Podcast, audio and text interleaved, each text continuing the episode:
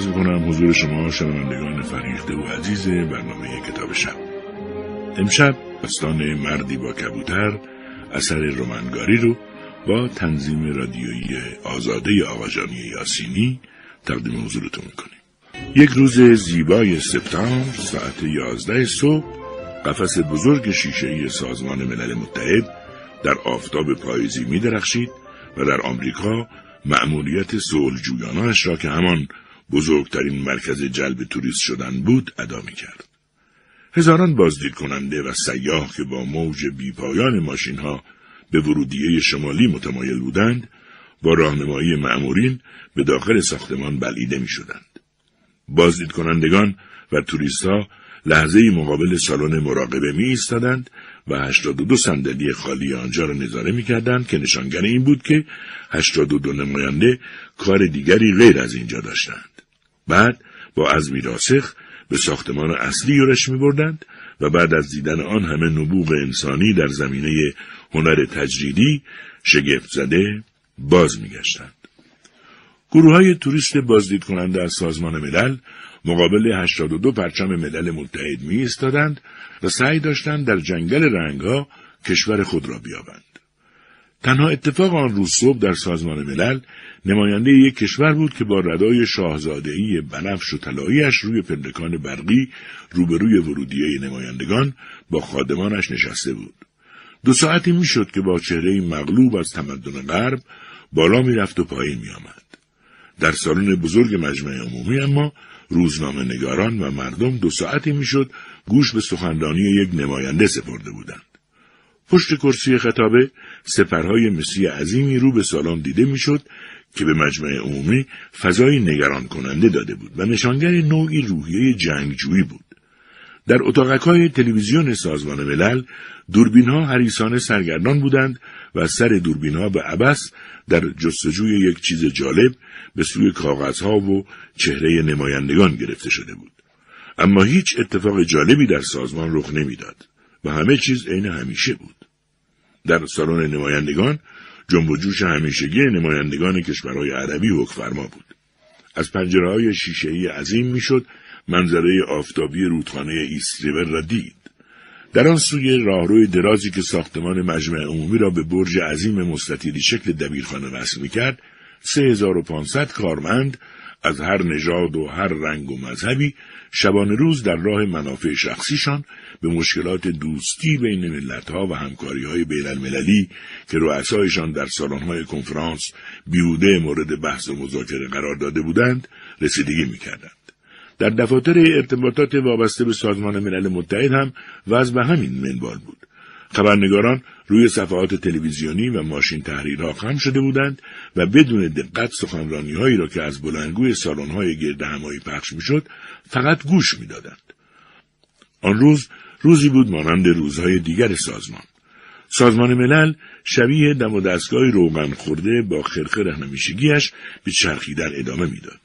اما یک چشم تیزبین می توانست از ورای جنب و جوش آرام این کندو نشانههایی را برخلاف روال معمول تشخیص دهد. ادهی نگهبان نونوار با لباس متعد و شکل آبی و خاکستری در راهروها و محلهایی که به روی عموم مردم بسته بود ایستاده بودند و با حالتی مشکوک رفت آمد کارمندان را تماشا می کردند و به نظر می آمد به دنبال چیزی یا کسی هستند. از طرفی دیگر گروهی کارگر به دنبال رئیس تدارکات به طور خستگی ناپذیری به بازرسی ساختمان پرداخته بودند. یعنی چه اتفاقی افتاده بود؟ این یک بازرسی بسیار حیرت آور بود چون آنها مسلم چکش بودند.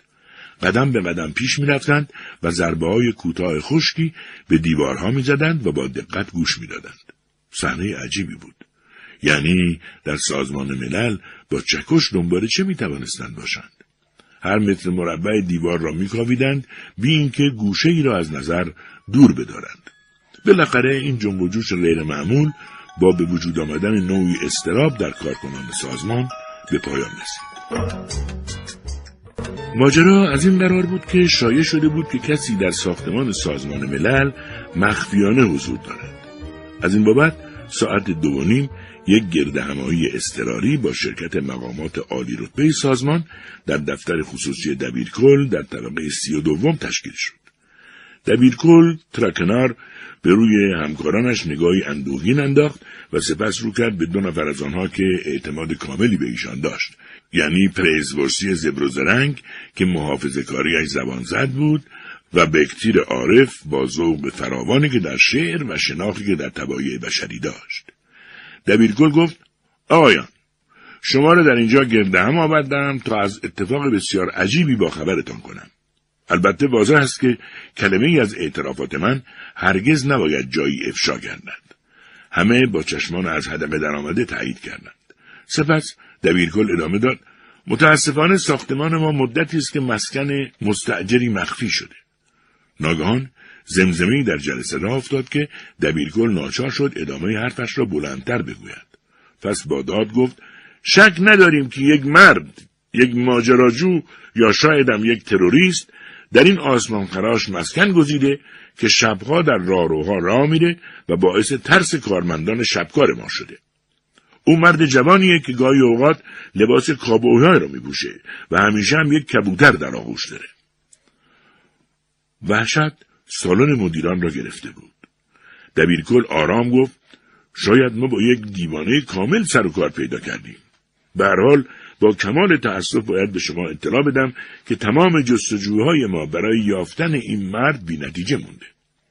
پریزورسی رئیس کل روابط سیاسی که به نظر نگران می آمد با کنایه گفت اگه مردم آمریکا بفهمند که ما سالی 20 میلیون دلار خرج می‌کنیم تا پناهگاهی برای یک کبوتر باشیم برامون بد خواهد شد.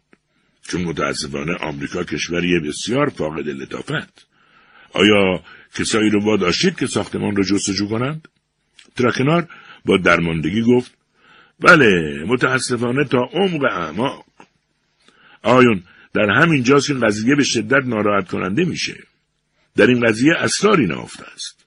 بگذارید اون رو هم براتون فاش کنم. قضیه از این قراره که زمانی که روی نقشه های این آسمان خراش سازمان ملل ما کار می‌شد یک کمیسیون بین المللی از جانب سازمان ملل معمور میشه بر کار معماران نظارت کنه نقشه ها برای ماها و ماها از نو کشیده شدند خواسته های مختلفی به میون میومد خلاصه کنم تا نقطه نظرهای مختلف به یک نقطه توافق رسیدند آخرین تغییرات صورت داده شد و بالای ایستریور این ساختمون ما ساخته شد. اما به موضوعی نگران کننده برخورد کردیم و اونم یک اتاق گم شده بود. یعنی در 2500 فضایی که مختص دفترها ساخته شده بود، فضایی به مساحت سه متر در سه متر مفقود شد و هرگز هم پیداش نکردند. پس من به شما این اطمینان را هم میدم که ناشناسی که شبها در راهروهای سازمان ما رفت آمد می‌کنه این اتاق رو پیدا کرده و در اونجا سکنا گزیده. بکتیر متفکرانه پوکی به پیپش زد و گفت خب پس بهتره او رو به حال خودش رها کنیم. پیدا کردن او به زمان زیادی نیاز داره. این مسئله که تا پنجاه سال دیگه خود به خود حل میشه. مثل بسیاری از مسائلی که ما در این سازمان با اون مواجه بودیم. از شما می‌خوام که این مسئله را هم مثل بقیه مسائلمون به حال خود رها کنید. این هم میگذره. بگذارید مردک تا هر وقت که می‌خواد در راهروها با کبوترش سرگردان باشه. اگر هم خبرنگاران او رو دیدن بگذارید اونها هم حرفشون رو بزنن. به هر حال هیچ کس حرف اونها رو باور نمی‌کنه. هرگاه هم از شما سوالی شد با لبخندی تماسخرآمیز نگاهشون کنید و اگر اصرار ورزیدند از روی اغماز بگید که هرگز با وجود افسانه های خیالی مخالفتی نداشتید. دبیرکل ترکنار گفت پس مثل همیشه رفتار کنیم؟ بکتیر پاسخ داد مسلمه به نظرم مثل همیشه تصمیمی نگیریم. خب پس الان به سراغ باقی مسائل بریم. و این تمام راهکار آنها در آن جلسه بود. حدود ساعت سه واکسی سازمان ملل که از قدیمیترین و مشهورترین آدمهای سازمان بود در طبقه سوم کنار دفتر دبیرکل ماود پاکنها و جعبه های واکسش را جمع جور کرد و دست از کار کشید. این واکسی سرشناس سرپوستی از قبیله هوپی بود. اصل و نسبش نسلا در نسل از رؤسای قبیله هوپی بودند. این واکسی یا همان رئیس بزرگ اوپی لقب اسب متفکر را بر خود گذاشته بود و به آدمها و اشیا با نگاهی بیتفاوت مینگریست. او برای دیگران درد دل می‌کرد و به سوال کننده ها با صدایی خشدار می‌گفت می‌خواید بدونید چرا واکسی شدم؟ خیلی ساده است. خواستم کاری کنم تا به مردم بفهمونم که پیش از اون که صاحب افکار زیبا باشن صاحب پا هستن. اگه مثل من روزی صد تا کفش واکس بزنن شاید به یاد بیارن که پای آدمی روی زمینه. رئیس بزرگ اوپی از بدو تولد سازمان کفشها را واکس می‌زد و نمایندگان نسبت به او لطف و مرحمت خاصی داشتند. مثلا همانطور که دستش در آمد و شد روی کفشها بود با خونسردی می‌گفت دبیر کل سازمان ملل مقامش رو به من پیشنهاد کرده. به گوشش رسیده که می‌تونم با سی و پنج زبانی که بلد هستم کارم راه بندازم و از من خواست که به دفترش برم و به من گفت دوست من شما نمونه کامل از یک استعداد بزرگ در خدمت سازمان ملل هستید. یک واکسی که بتونه کارش رو با تمام زبانهای دنیا راه بندازه باید دبیر کل سازمان بشه. البته گاهی هم بعد از درد و دل شروع می‌کرد به گریه کردن.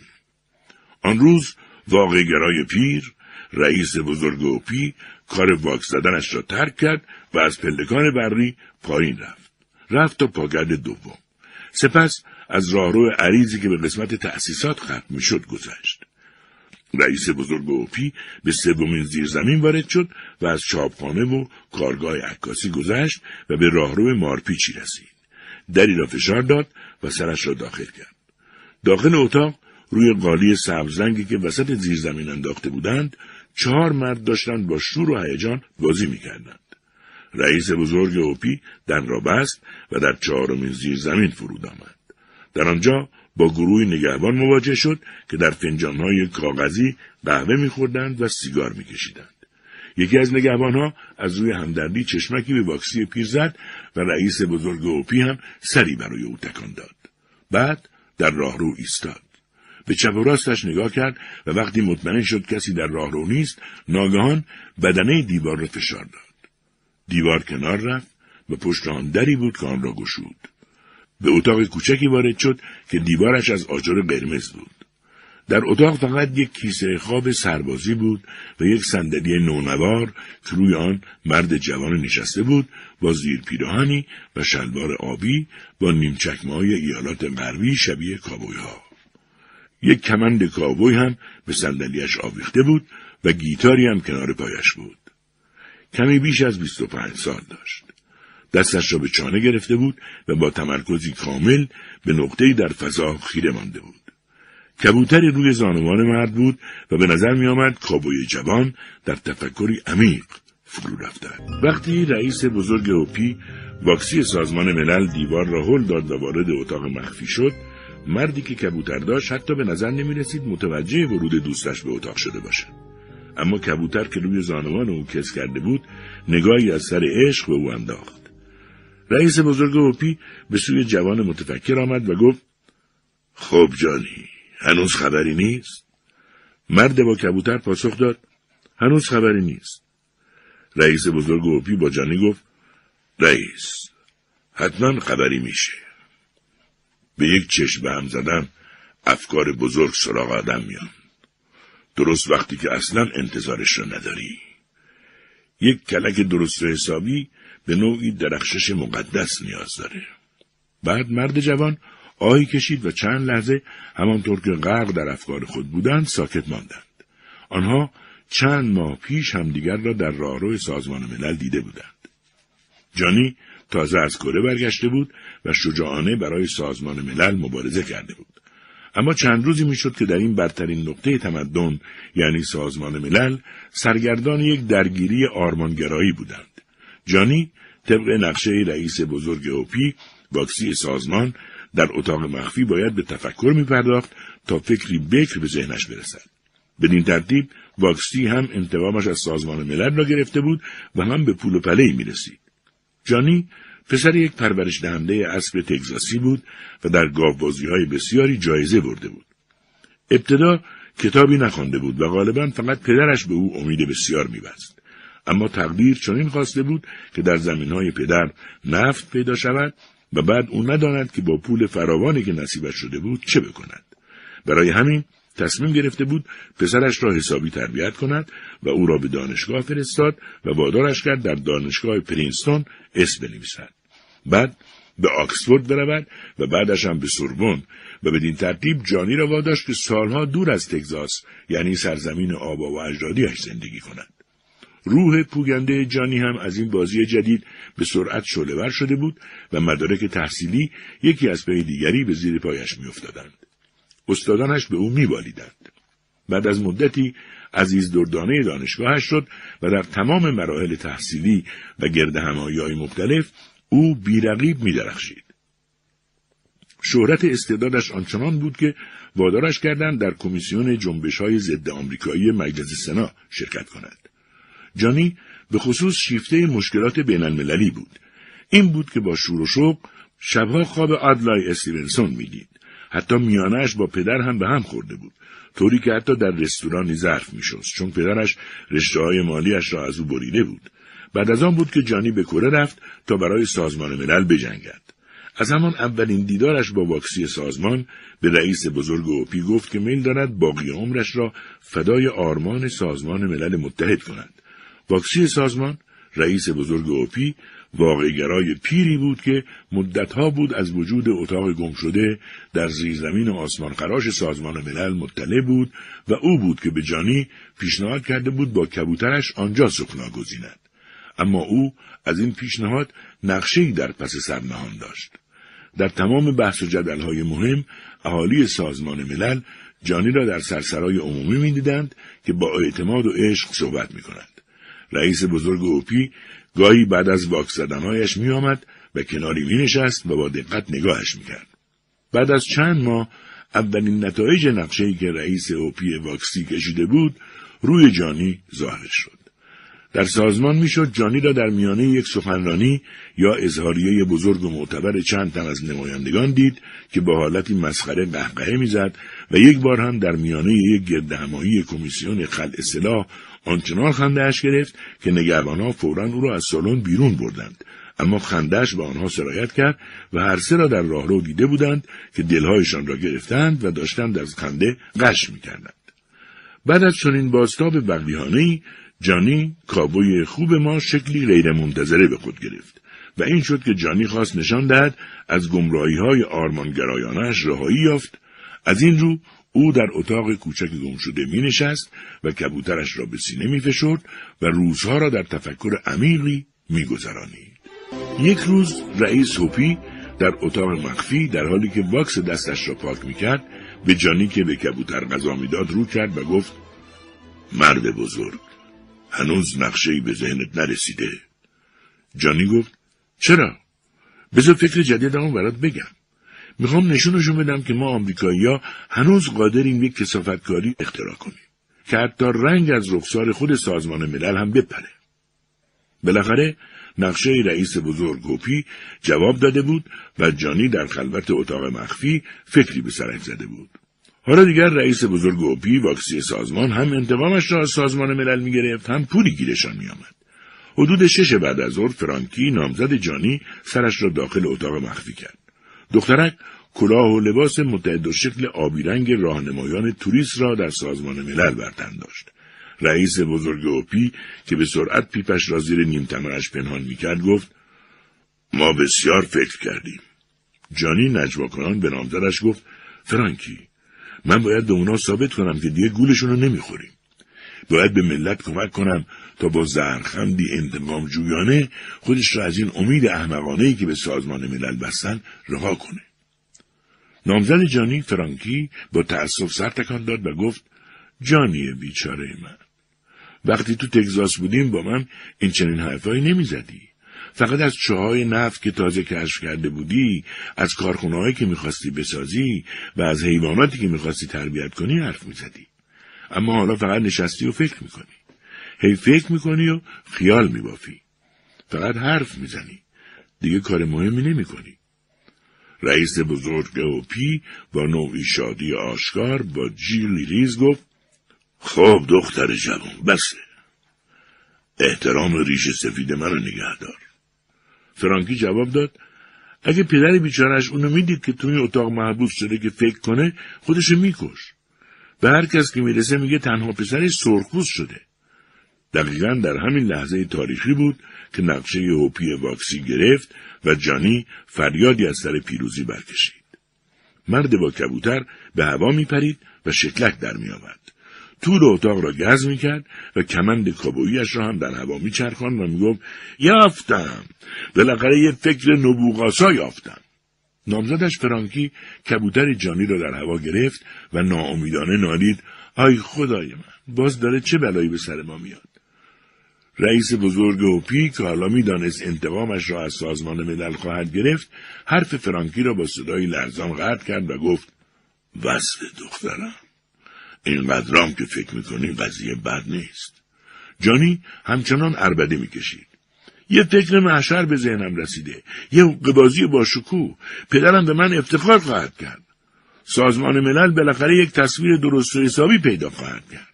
آمریکا بعد از زمانی که قوربه های مارک توین سرب خورد و اونری از زندون آزاد شد بالاخره بزرگترین مرکز تفریحات میشه. بالاخره موفق شدم با این فکری که به سرم زد انتقاممو بگیرم.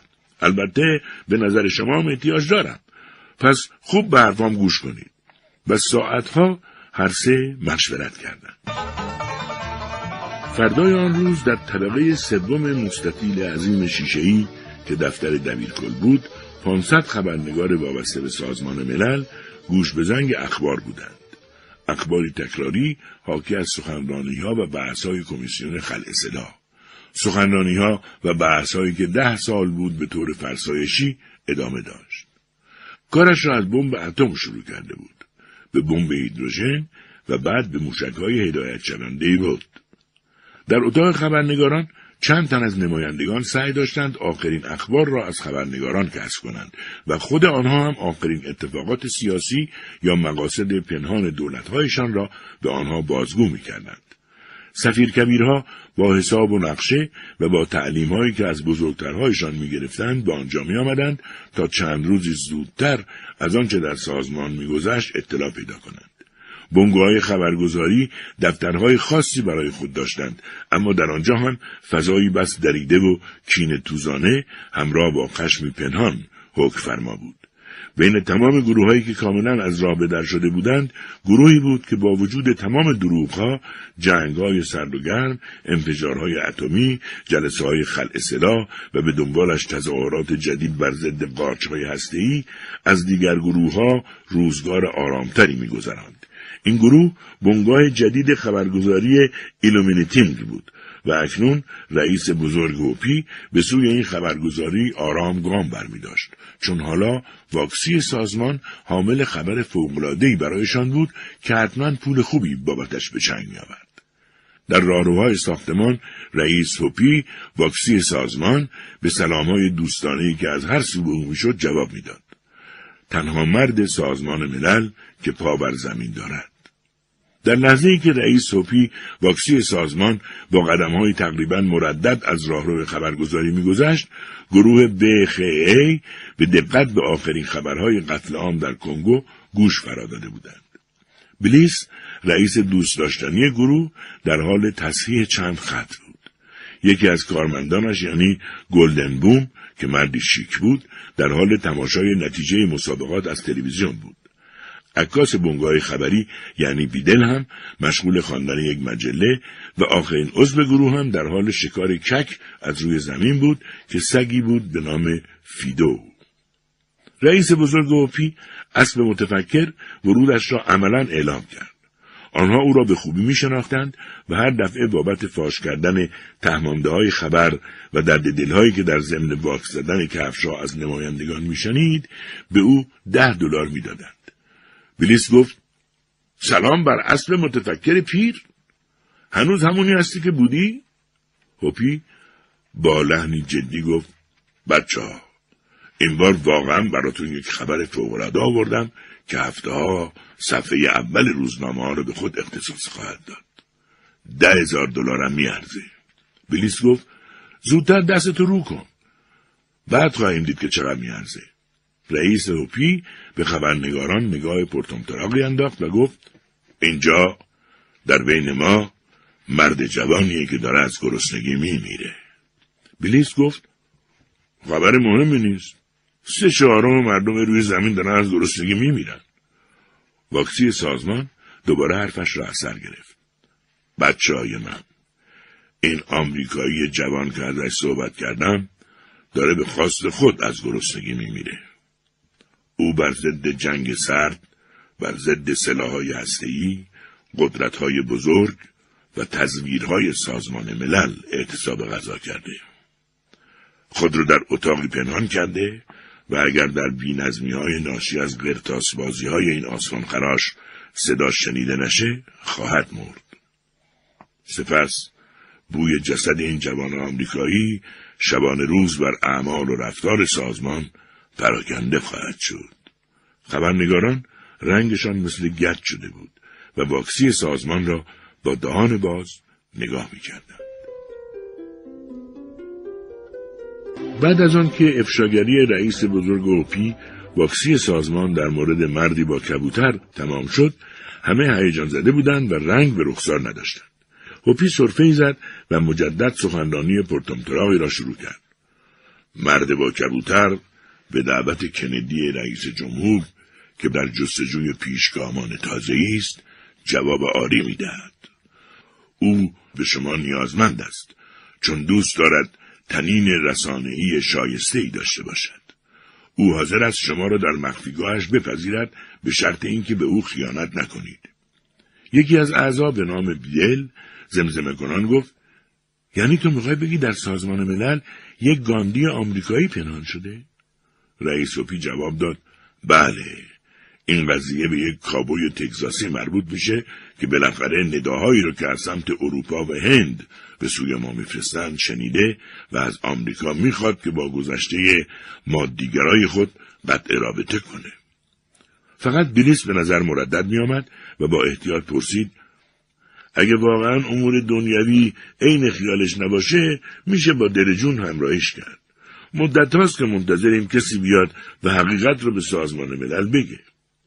رئیس بزرگ اوپی که دست واکسیش را روی قلبش میگذاشت برای اطمینان خاطر آنها گفت بچه های من این دقیقا یک نوع سوء استفاده است و قضیه مربوط به پسری میشه که هم می‌خواد ما رو بخندونه و هم پول گیر بیاره مطمئن باشید که خواست او دقل کارانه و از روی بدذاتیه فکر نکنید که می‌خوان شما به بشریت را به یک قدم زدن سانتیمانتال زیر نور محتاب بکشونیم.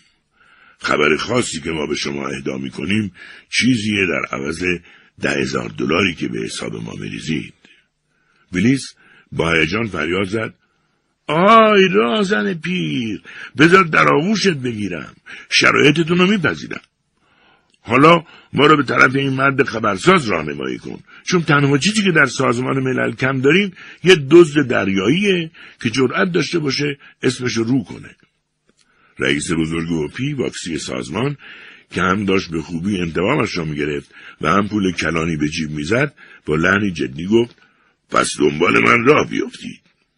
وقتی سه خبرنگار از نقشه بزرگ ساختمان پرت افتادند بالاخره وارد اتاق مخفی شدند. آنها دیدند کبوتری از شانه مرد جوانی که لباس کابوها را پوشیده آویزان بود. در کنار او دختر جوانی نشسته بود که لباس متحد و شکل و کلاه راهنمایان سازمان ملل را بر داشت. در آخر اتاق سه کارگر معمور حفاظت سازمان ملل ایستاده بودند. بلیز پرسید خودشه؟ رئیس بزرگ اوپی با لحنی پرقدرت جواب داد بله و بقیه هم کارگرای ساختمون هستند. که از سازمان ملل کینه به دل دارند و حاضر شدند پشتوانه معنوی و مالی خود رو در اختیار این جوان بگذارند. نام مرد با کبوتر جانیه.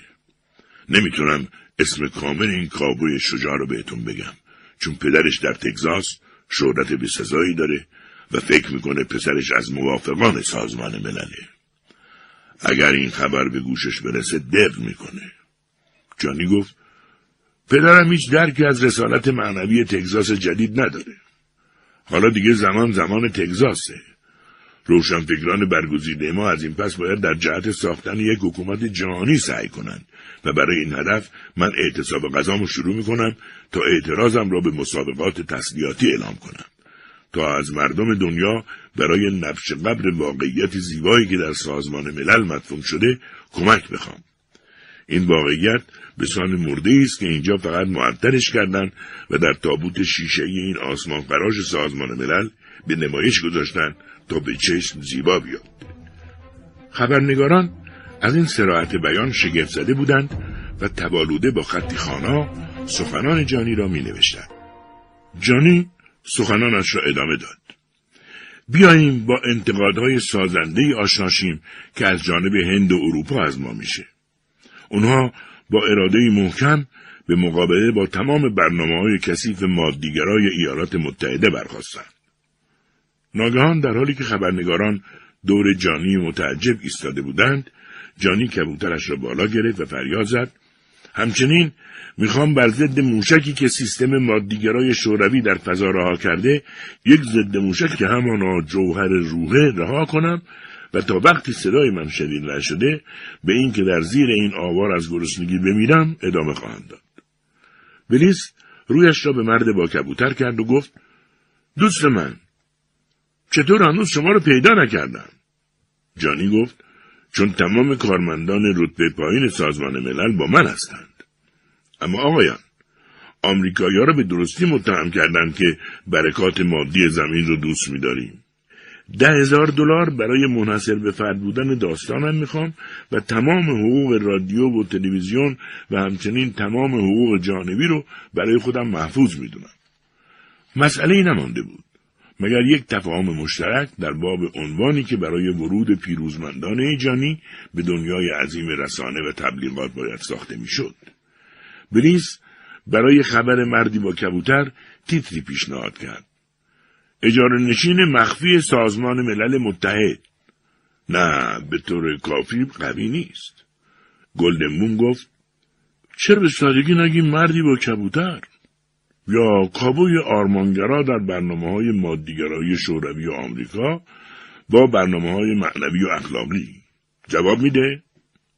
بعد از کلی بحث بالاخره خبرنگاران به توافق رسیدند و رفتند. جانی نگاهی اقواگر به دوربر خود انداخت و گفت خب بچه ها انگار قرار حسابی پولدار بشیم. اتفاقا جانی اشتباه هم نکرده بود. چون ماجرای مستجر مخفی در جراید با برخوردی خوب و پر احساس روبرو شد و سرمقاله مجله تایت هم با لحن جالبی از آن یاد کرد. جانی سرمقاله روزنامه را با حرس و ولع خواند و بعد ناگهان دستایش را به هم زد. آها فکری به خاطرم رسید. رئیس بزرگ اوپی واکسی سازمان با نگرانی پرسید باز هم؟ جانی گفت برام یه ماشین پشمدنی بیارید. یه جفت عینک فلزی و یه چرخ پشمریسی. یه شمد تمیز و یک کاسه پر از خاکستر. و این چنین بود که وقتی گروه ب خ ای به مخفیگاه وارد شد نمایش عجیبی را به چشم دید. پسر عزیز تگزاس معنوی روی زمین چهارزانو نشسته و سر را هم تراشیده بود و پشم میریسید. کبوتر را روی پایش گذاشته بود و هر از گاهی یک مش خاکستر از کاسه بر می داشت و روی سر تراشیدهش بپاشید. نامزدش ترانکینز یک ساری زمردی رنگ پوشیده بود. جیمی مانند تخته نجات در دریا به دوربینش چسبیده بود و عکس میانداخت. بلیس آنچنان سیگار برگشت را محکم میان دندانهایش فشار داد که سیگار له شد.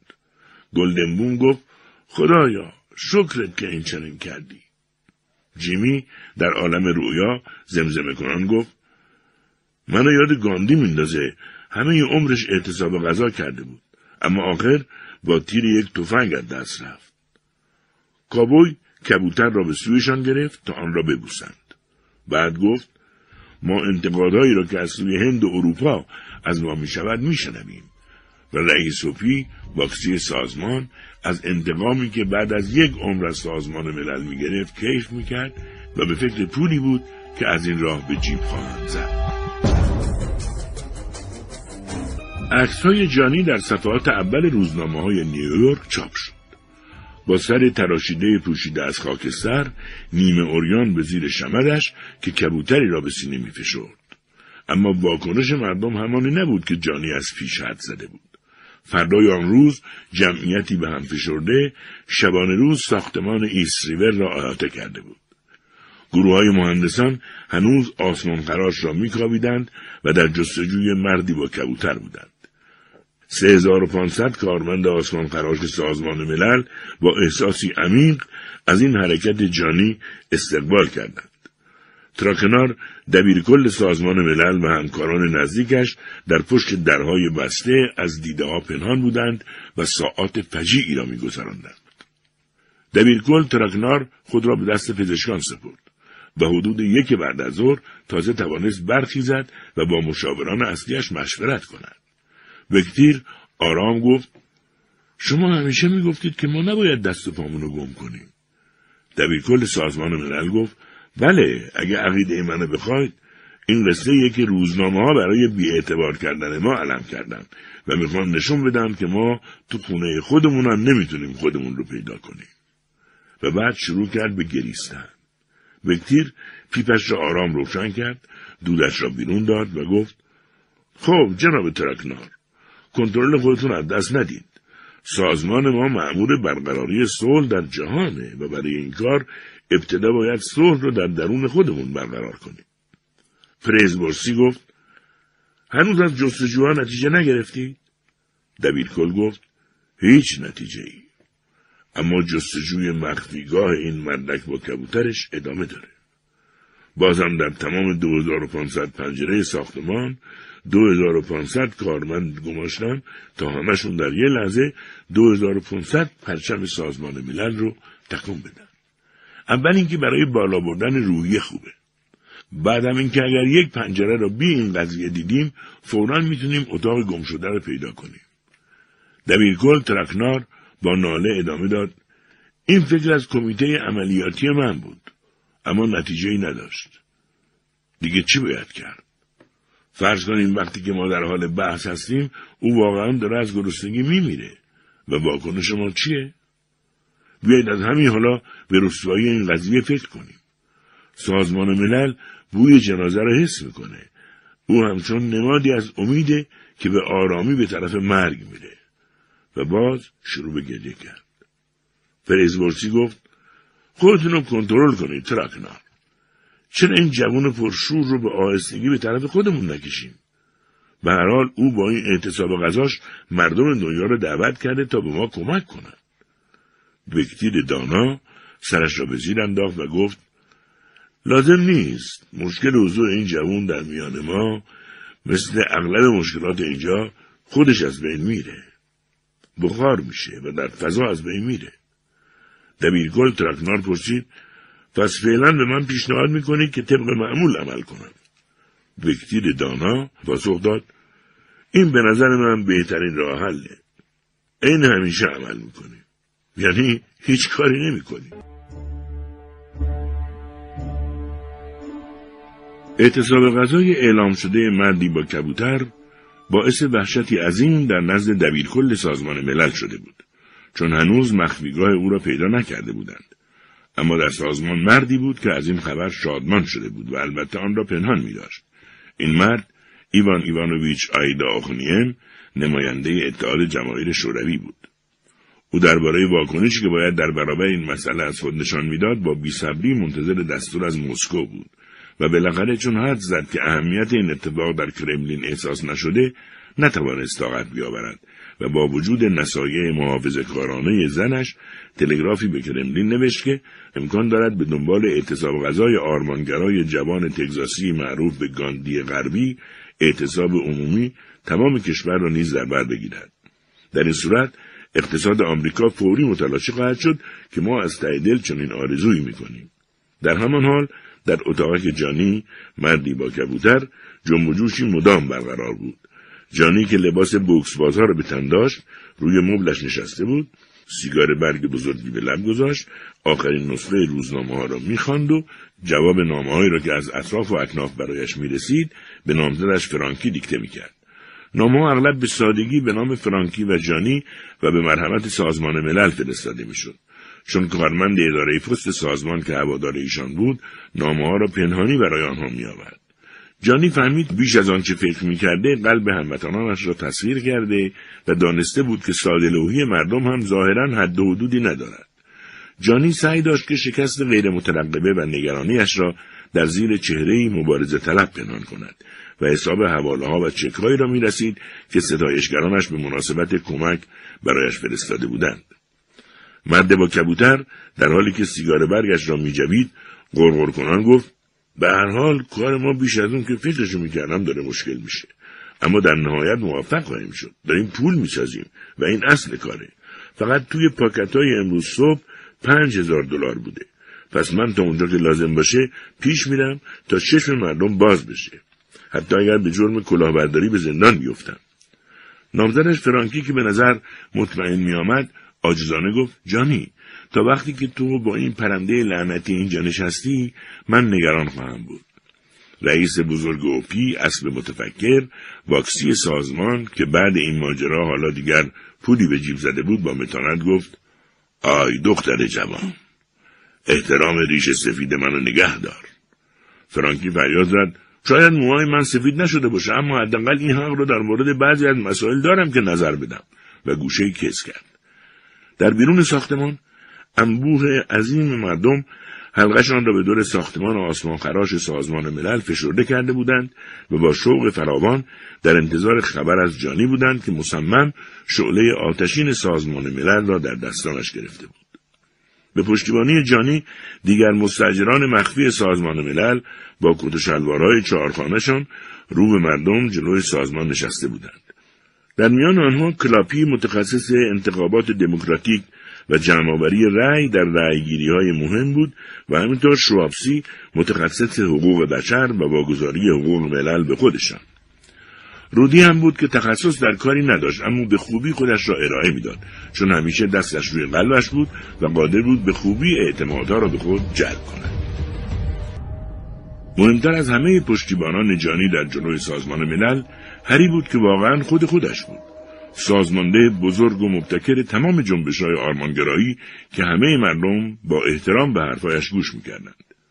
هری قدمی به جلو گذاشت و گفت خانم ها و آقایان به من اجازه بدید همین حالا این اطمینان را به شما بدم که خطری جانی ما را تهدید نمی‌کنه چون اعتماد عموم رو به خود جلب کرده آلکاپون همیشه به من می‌گفت هری اولین کاری که در هر عمل باید انجام داد جلب اعتماد، عشق، حس لطیف و افکار زیباست. حق با او بود. بدون محبت هرگز موفق نخواهید شد و همه عمرتون یک متقلب حقیر باقی میمونید. اما اگه واقعا بخواید فراتر برید و اگر بخواید مثل این مرد با کبوتر یعنی جانی یا مانند سازمان ملل بلند نظر باشید اولین چیزی که لازم دارید اعتماده. پس خانم ها و آقایان به همین دلیله که من به جانی شما میگم که اعتماد کنه و مردم رو باور کنه. در این صورت مردم هم شما رو باور خواهند کرد و آغوششون رو به رویتون باز می‌کنن و کارها درست انجام میشه. کشوری بزرگ، دموکراسی و پیشرفت. مردم برای هری چند دقیقه کف می‌زدند. اما در روزهایی که می پیشرفت اوضاع کمتر بر وفق مراد جانی بود. البته به هیچ وجه تقصیری متوجه جانی نبود و نقششان نقصی نداشت. بلکه به جهت نتایج غیرمنتظره ارتباطات پیچیده ای بود که میان ایالات متحده و اتحاد جماهیر شوروی برقرار بود. البته کمی هم کبوتر مقصر بود. همان کبوتری که جانی پر احساس دوستش می داشت بی اینکه بداند ریشه در آشفتگی های جدی داشت و آغازش موقعی بود که کسی رئیس هوپی یا فرانکی در اتاق را نیمه باز گذاشته بودند و کبوتر پریده و رفته بود. اعضای شورای امنیت که به آرامی آخرین تهدیدها را به صلح جهانی مورد مشورت قرار داده بودند به ناگهان کبوتری بالای سر خود دیدند. هیاهو در میان جمعیت اوج گرفت. نمایندگان بالاجبار به دیدشان یقین پیدا کردند. ختم جلسه بلافاصله اعلام شد. مردم را به تخلیه سالن واداشتند و نگهبانها از پی کبوتر روان شدند. پرنده شروع به پرواز در راهروها کرد بعد به کمیسیون خل اصطلاح سر زد و ورودش به آنجا باعث نوعی حس نزدیک به وحشت شد. کبوتر با خیال راحت روی میزار راه می‌رفت و اینجا و آنجا فضله میانداخت. بعد به کنار اتاق خبرنگاران رسید. کبوتر بیباکانه از میان سر و صداها رد شد با بغبغوی از سر لیز به سوی نماینده اتحاد جماهیر شوروی خیز برداشت یعنی همان ایوان ایوانوویچ و سعی کرد یک چشمش را از کاسه درآورد تا مردم و خبرنگاران که پرواز آرام و مواج پرنده را دنبال می‌کردند وقت پیدا کردند از این حرکت عجیب به خود آیند. کبوتر به طرف نماینده ایالات متحده آمریکا پرید و در این گذر از روی کله تاس رئیس گذشت. بالاخره روی سر دیپلمات آمریکایی نشست و با نوکش وحشیانه به سر او کوبید و در این حال آوایی به سان آوازهای جنگ از گلویش بیرون داد. کبوتر آشکارا از این نتیجه راضی بود و بعد از اینکه پیروزمندانه و کمی مخاطر آمیز به میکروفون آویزان شد به طرف کنج سقف پرید و همانجا به پرشای کوچکی قناعت کرد تا اختلال عمومی ادامه یابد. وقتی این اتفاقها در حال انجام بود دبیرکل سازمان ملل تراکنار با دو تن از همکاران نزدیکش یعنی بکتیر و پریزورسی در دفترش در طبقه سی و دوم گرد هم آمده بودند. هنگامی که رئیس بخش امداد با عجله وارد دفتر دبیرکل شد تا خبر کبوتر دیوانه را بدهد تراکنار از این خبر به هیچ وجه تعجب نکرد. فقط به سادگی گفت ها کبوتر در سازمان ملل. این هم تحریک استعمارگرانه. فوری بین نگهبانها تفنگ شکاری پخش کنید اما همکارانش بلافاصله حرفش را قطع کردند و مخالفت خودشان را اعلام کردند پریزورسی در جواب گفت خب چرا به انگام شب چند باز دستآموز در ساختمون راه نمی کنید؟ این بار دبیرکل خودش انجمن حمایت حیوانات را خواست و تقاضا کرد هرچه زودتر دو باز دستآموز برایش بفرستند. جانی که دچار نگرانی عظیمی از اخبار شده بود اول متوجه ناپدید شدن کبوتر نشد. کبوتر اغلب عادت داشت در زیرزمین گشتی بزند و ساختمان طوری ساخته شده بود که پرنده کمترین شانسی برای پرواز به هوای آزاد نداشت. نگرانی عظیم جانی از این بود که چرا از صبح تمام اشارات درباره مردی با کبوتر از جراید محو شده بود. آشغال جمعکن سازمان صبح با نسخه های مختلف روزنامه ها به اتاق مخفی آمد. اما آن روز جانی و او ملتهب روی روزنامه ها خم شدند. در هیچ کجا از جوان تگزاس اسمی برده نشده بود. فقط وقتی روزنامه های شب را باز کرد حقیقت غمانگیز به مثال مین زیر پای جانی منفجر شد. کار کار روسا بود. در مسکو گزارش ایوان ایوانوویچ نماینده روسیه در سازمان درباره بحران اقتصادی آمریکا به دلیل مردی با کبوتر اثر فوقالعادهای گذاشته بود جراید روسی به جوان مترقی تگزاسی با گرمی بسیار تبریک گفته بودند و امید داشتند تمام کارگران آمریکایی در مزارع و کارخانجات او را سرمشق خود قرار دهند و بالاخره آمریکا مجبور به رد مادیگرایی خود توسط فروپاشی اقتصادش شود و فقط مبدل به قدرتی معنوی بشود. نتیجه فوری این خبر این شد که عموم آمریکایی ها به ناگهان متوجه خطر شوند و به وضوع ببینند که چگونه اعتصاب غذای مردی با کبوتر در سازمان ملل در نقشه بزرگ روزها به ضایع کردن غرب و خرابکاری در قدرت مالی آمریکا بدل گشته. برای همین بعد از 24 ساعت جراید در واکنش خود تغییری اساسی دادند و جانی را متهم کردند به اینکه اساساً عضو ستون پنجم کمونیسم شوروی است و مأمور اختشاش در آمریکا. جانی کاوبوی بدبخت که کاملا ظرفیتش را از دست داده بود با ناله گفت شوروی شایع کرده و مردم هم فکر می‌کنن مبارزه با مادیگرایی من آمریکا را مجبور به فروپاشی عمدی اقتصادش خواهد کرد. می‌خوان من را به سیبری بفرستن تا بمیرم رئیس بزرگ اوپی واکسی سازمان نجوا کنان و پریشان گفت فرانکی و جانی. در برابر کمیسیون بازرسی جنبش های ضد آمریکایی به آخر خط رسیدی. نامزد جانی فرانکی گفت من که به تو گفته بودم. فکر می‌کنی اونقدر قدرت داری که خودت رو بهشون تحمیل و اونا رو مات کنی؟ آه ای جانی من تو برای سرت نیوردن زود از اینجا برو. برگرد به تگزاس. به نظر آمد که رئیس بزرگ اوپی داشت خفه می‌شد. فرانکی را با ملامت نگاه کرد و با لحنی جدی گفت دختر جوان. احترام ریش سفید منو نگه دار. دیگه حاضر نیستم یک کلمه از این حرفها در مورد جانی بشنوم. در حالی که نامزد جانی فرانکی با رئیس بزرگ اوپی در بحث و دعوا بودند، ناگان درباز شد و هری، کلاپی، شوابسی و رودی با عجله داخل اتاق شدند. شوابسی با گریه فریاد زد قلبم تیکه تیکه شده دنبال انجمن حمایت امارت رفتن و اونها هم بازار رو پیش فرستادم تا گرفتارش کنند جانی که دهانش بازمانده بود با تعجب پرسید چی رو؟ کیو؟ هری حرف او را قطع کرد و گفت بذارید قضایه را براتون تعریف کنم. داشتیم با نمایندگان بازی می‌کردیم که صدای فریاد و فغان شنیدیم. از اتاق بیرون اومدیم. کبوترت را دیدیم که مثل شهاب می‌رفت و بازها در پی او بودند. کبوترم در رفت و وارد بخش شورای امنیت شد. خوشبختانه موفق شد خود را توی سوراخ هواکش بچپونه و بازها که بزرگ بودن نتونستن وارد سوراخ بشن. از نمایندگان خواسته شد که چاره بیاندیشند و اونا گفتند که اول باید از دولتشون دستورالعمل دریافت کنند و مشخص کنند که چه کسی با چه کسی در یک جبهه است. پس این شد که ما به اینجا اومدیم. حالا بریم. جانی فریاد زد بریم. و بلند شد تا به فریاد کبوتر برسد. فرانکی هم از پیش روان شد. رئیس بزرگ واکسی سازمان شوابسی هری و بقیه هم به دنبالش روان شدند. این چنین بود که در سالن شورای امنیت نمایندگان و مردم ظاهر شدن مرد نیمه برهنه ای را دیدند. مرد سرش را از تحت تراشیده بود شمدی به خود بسته بود و اطراف او گروهی ناشناس بودند. بله مردی با کبوتر گاندی غربی از مخفیگاهش بیرون آمده بود و همه جانی را بلافاصله شناختند. حتی کبوتر هم او را شناخت و به طرفش آمد. اگر نزد چند آدم سادلو شکی درباره عقیده سیاسی جانی بود تصویر او با کبوتری که در آغوش داشت این شک را زدود. آن کبوتر همان کبوتری بود که بارها پیکاسو برای پسترهای گردهمایی سازمانهای کمونیستی کشیده بود. به یک چشم هم زدن نگهبانها نمایندگان و تماشاچیان به روی جانی هوار شدند. فرانکی برای محافظت از نامزدش خودش را جلو کابوی انداخت و هری و شوابسی کلاپی و رودی به شکل حسار دور او را گرفتند.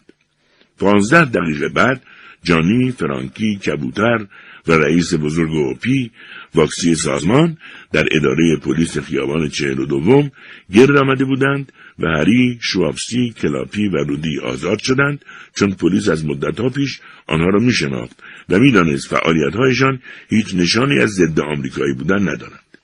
از بد روزگار پشت مینه زندان چند پسر جاهل جانی را کتک جانانه ای زدند. کابوی بیچاره و کبوترش که یک چشمش ورم کرده بود بلافاصله به بیمارستان اعزام شدند. از خوش روزگار وقتی فردا صبح جانی با کبوتر عزیزی که به سینه می در بیمارستان از خواب بیدار شد خط مشی سیاسی از نو تغییر کرده بود و این بار به قهرمان ما نظر لطف داشت. دلایل این تغییر نامعلوم بود ولی به هر حال هیچ کس بیخبر نبود که بین ایالات متحده آمریکا و روسیه شوروی یک قول و قرار مردانه وجود دارد که باعث می شود این دو قدرت بزرگ هرگز در هیچ چیز به توافق نرسند و هرگز هم در مورد اتفاقات دنیا یک نقطه نظر مشترک نداشته باشند. مردم دچار نگرانی عمیقی شده بودند. به هر حال این فکر که شاید مردم آمریکا در آینده دور از نمایندگانشان بخواهند که با مادیگرایی که اساس قدرتشان بوده قطع ارتباط نمایند رهبران شوروی را سر شوق آورده بود همین باعث شد تا اشتباه عظیمی را مرتکب شوند و آن برانگیختن علاقه مردم نسبت به مردی با کبوتر بود رهبران شوروی اما هنگامی که متوجه اشتباه خود شدند به فوریت تصمیم گرفتند مردمی بودن کابوی آرمانگرا را در ایالات متحده نابود کنند. آنها در دو شماره پی در پی پراودا جانی را متهم کردند که مأمور انحصار طلب آمریکایی است و ابزاری است برای نفوذ آنها در سازمان ملل متحد. خبرنگاران آمریکایی نفسی کشیدند و این شد که وقتی کابوی خوب ما بعد از یک شب بحرانی روزنامه های صبح را گشود دوباره خود را سوار بر اسب مراد دید و مثل قبل مورد علاقه مردم. خروج فرانکی و جانی با کبوتر از بیمارستان توسط تلویزیون و جراید ضبط و ثبت شد و بیشک یکی از اوراق بسیار مهیج روایات آمیانه را پر کرد. کابوی برگزیده تگزاس جدید را دیدند که با پاهای برهنه، سر تراشیده پوشیده از خاکستر و شمدی که برهنگیش را میپوشانید با نگاهی پرتمسخر و لبخندی استهزا آمیز و کبوتری در دست در کنار فرانکی از پلکان بیمارستان پایین میآمد. جمعیت به جانبشان هجوم برد. آنان را در بر گرفت و پیروزمندانه آن دو را به سوی کرسی سازمان ملل پیش بردند. جانی حس کرد که روی شانه مردم ستایشگر قرار گرفته. کوشش کرد تا در گرداب سادلوهی مردم تعمق کند و فریاد زد دوستان من فقط یک هیلگرم. یک هیلگر دیگر در سر راه شما. من به شما خیانت کردم. من فقط در پی خورد کردن شما هستم و در پی بهرهگیری از سادلوهی شما. اعتصاب غذای من یک نوع گول زدن شما بود. خودتان اگر چشم داشته باشید می توانید ببینید. و وسط اعتصاب غذایش برای اینکه هیلگر بودنش را اثبات کند به یک ساندویچ بزرگ ژامبون که از زیر بغلش درآورد گاز گنده ای زد. اما این حرکت او با تشویق فوقالعاده جمعیت روبرو شد چون همه گمان کردند که جانی در حال تجدید قواست تا بهتر بتواند ادامه دهد تنها چیزی که جانی را کمی امیدوار کرد حضور گروه کوچکی بود که فورا آنها را شناخت و دیدنشان باعث دلگرمیش شد حدود 20 کابوی به نمایندگی از تگزاسیا به مدد جانی برگزیده تگزاس آمده بودند. کابویا روی اسبهایشان نشسته بودند و بریده های پارچه را بالای آن سیل انسانی برافراشته بودند. دو رهبر این هیئت نمایندگان تقویت کننده راهی از میان جمعیت گشودند تا به جانی و نامزدش فرانکی رسیدند. یکی از آنان گفت ما پولدارترین آدمای تگزاس هستیم. اومدیم تا به شما اعلام کنیم ما کل ثروتمون رو در اختیار شما می‌گذاریم و اگرم لازم باشه ما هم در کنار شما خود را از گرسنگی به کشتن خواهیم داد. این عمل را انجام میدیم تا اعتبار گذشته را در برابر دیدگان روشنفکران اروپایی به دست بیاریم. جانی لبخندی زد و آنها به کف زدن و هورا کشیدن پرداختند. با وجود این استقبال عظیم اما در ساختمان سازمان ملل بود که جمعیت خود به خود پرحساسترین استقبال را از فرانکی و جانی به عمل آورد. وقتی فرانکی و جانی روی شانه ستایشگرانشان پیروزمندانه تا آسمان خراش سازمان ملل حمل شدند، دبیرکل تراکنار که کنار رئیس تشریفات و معاونانش نشسته بود بلند شد و تا کنار پله ها به استقبال آنها رفت. تمام متخصصان فنی سازمان ملل در کنار آنان نشسته بود.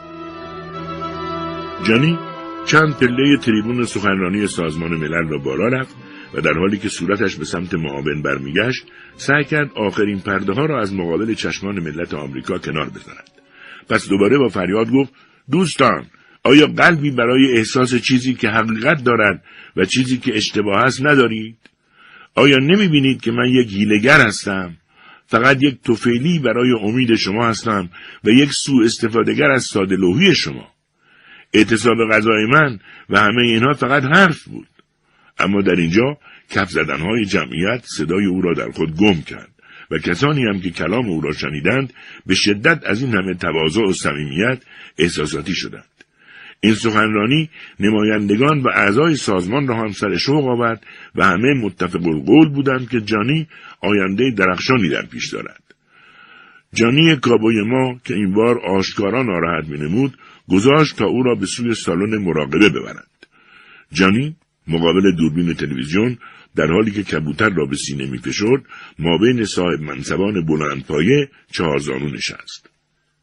گاندی آمریکایی نجوا کنان با خود گفت خب مثل اینکه حرفای من براشون کافی نبوده. باشه. پس بازم پیشتر خواهم رفت.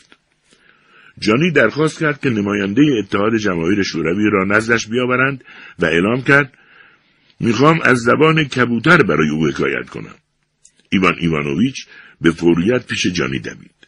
از مسکو دستور رسیده بود که با حدت تمام با او به توافق برسند.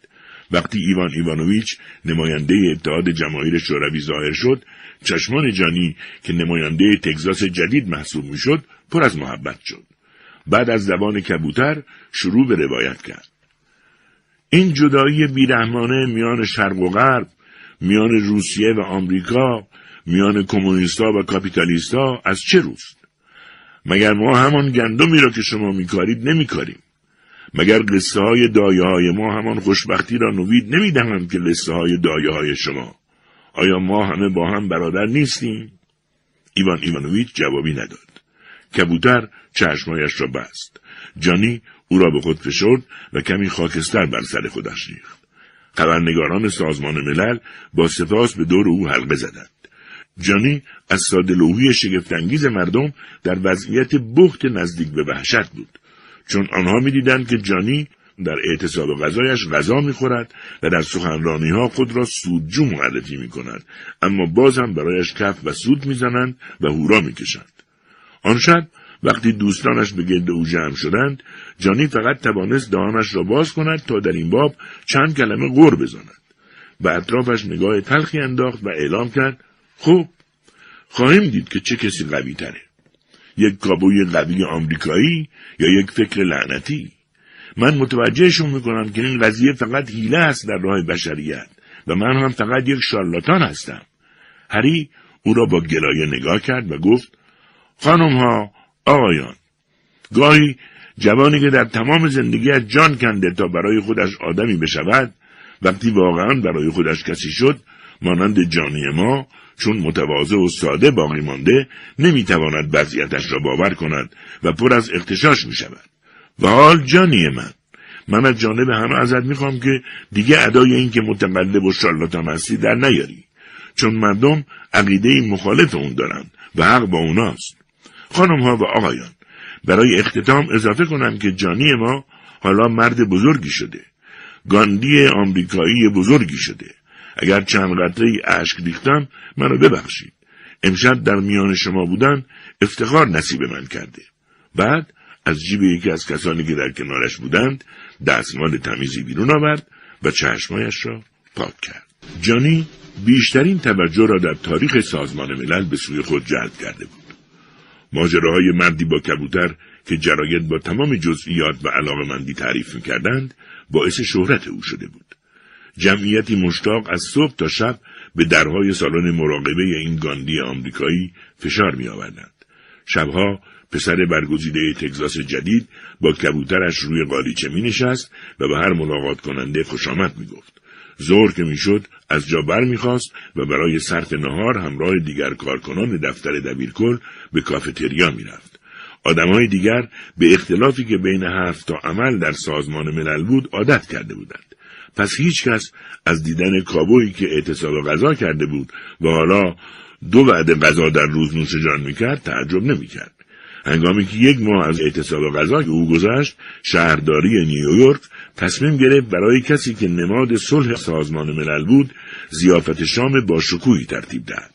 بعد مقامات شهر رسما او را پذیرفتند و آنجا جانی جدی و مصمم با لباس نیمه اوریانش و نامزدش فرانکی در ساری زمردی رنگی دیده شدند.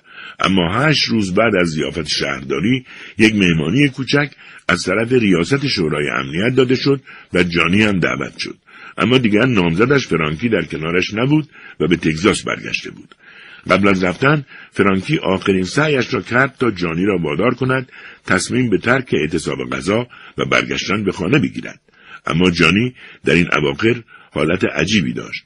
تا جایی که یک بار نصف شب رئیس توپی پیر واکسی سازمان که از جایش بلند شده بود از دیدن آرمانگرای جوان تگزاس که داشت پرچم سازمان ملل را میبوسید شگفت زده شده بود. سرخپوست پیر به جانی کمک کرد تا دراز بکشد و دوید تا فرانکی را خبر کند. فرانکی هم تمام شب را بالای سر جانی گذرانده بود و فردا صبح با اینکه جانی حال بهتری داشت فرانکی نامزد جانی مصمم شده بود قضیه را بالاخره به جایی برساند و گفت جانی من برای آخرین بار می‌پرسم که آیا حاضری این مکان لعنتی را رها کنی و با من به تگزاس برگردی و اسب تو سوار بشی و به شغل اصلیت ادامه بدی؟ اما مرد با کبوتر کابوی جوان ما گوشش به دکار حرفهای نامزدش نبود و زمزمه کنان گفت نقشه صلح آرمان گرایانم زیباترین فکر جهانه نمی‌ذارم این فکر جلوی چشم آمد دست بره اینطور شد که نامزدش فرانکی چمدان را برداشت کمی گریه کرد و جانی را ترک گفت جانی زمزمه کنان گفت او همیشه کمبود نوعی شکل پذیری ایدئولوژیک داشته و به این ترتیب کابوی بیچاره میان قالیچه کوچکش وسط سالن مراقبه تنها ماند. جانی کبوترش را به سینه می فشرد و در تفکر عمیقی فرو رفته بود و در جستجوی بهترین راه حل برای پرواز به سوی نجات بشریت بود.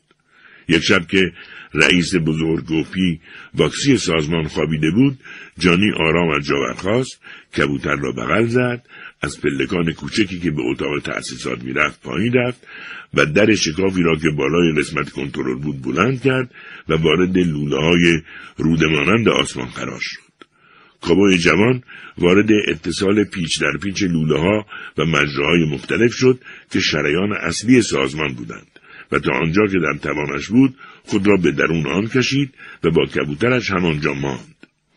جانی گمگشته در عشق لوله خروج هوا را به سینهاش فشرد با این امید که اگر خبر اعتصاب غذایش به گوش همه برسد تمام ملل جهان به نجات سازمان ملل خواهند آمد مسئولین همه جا در جستجویش بودند.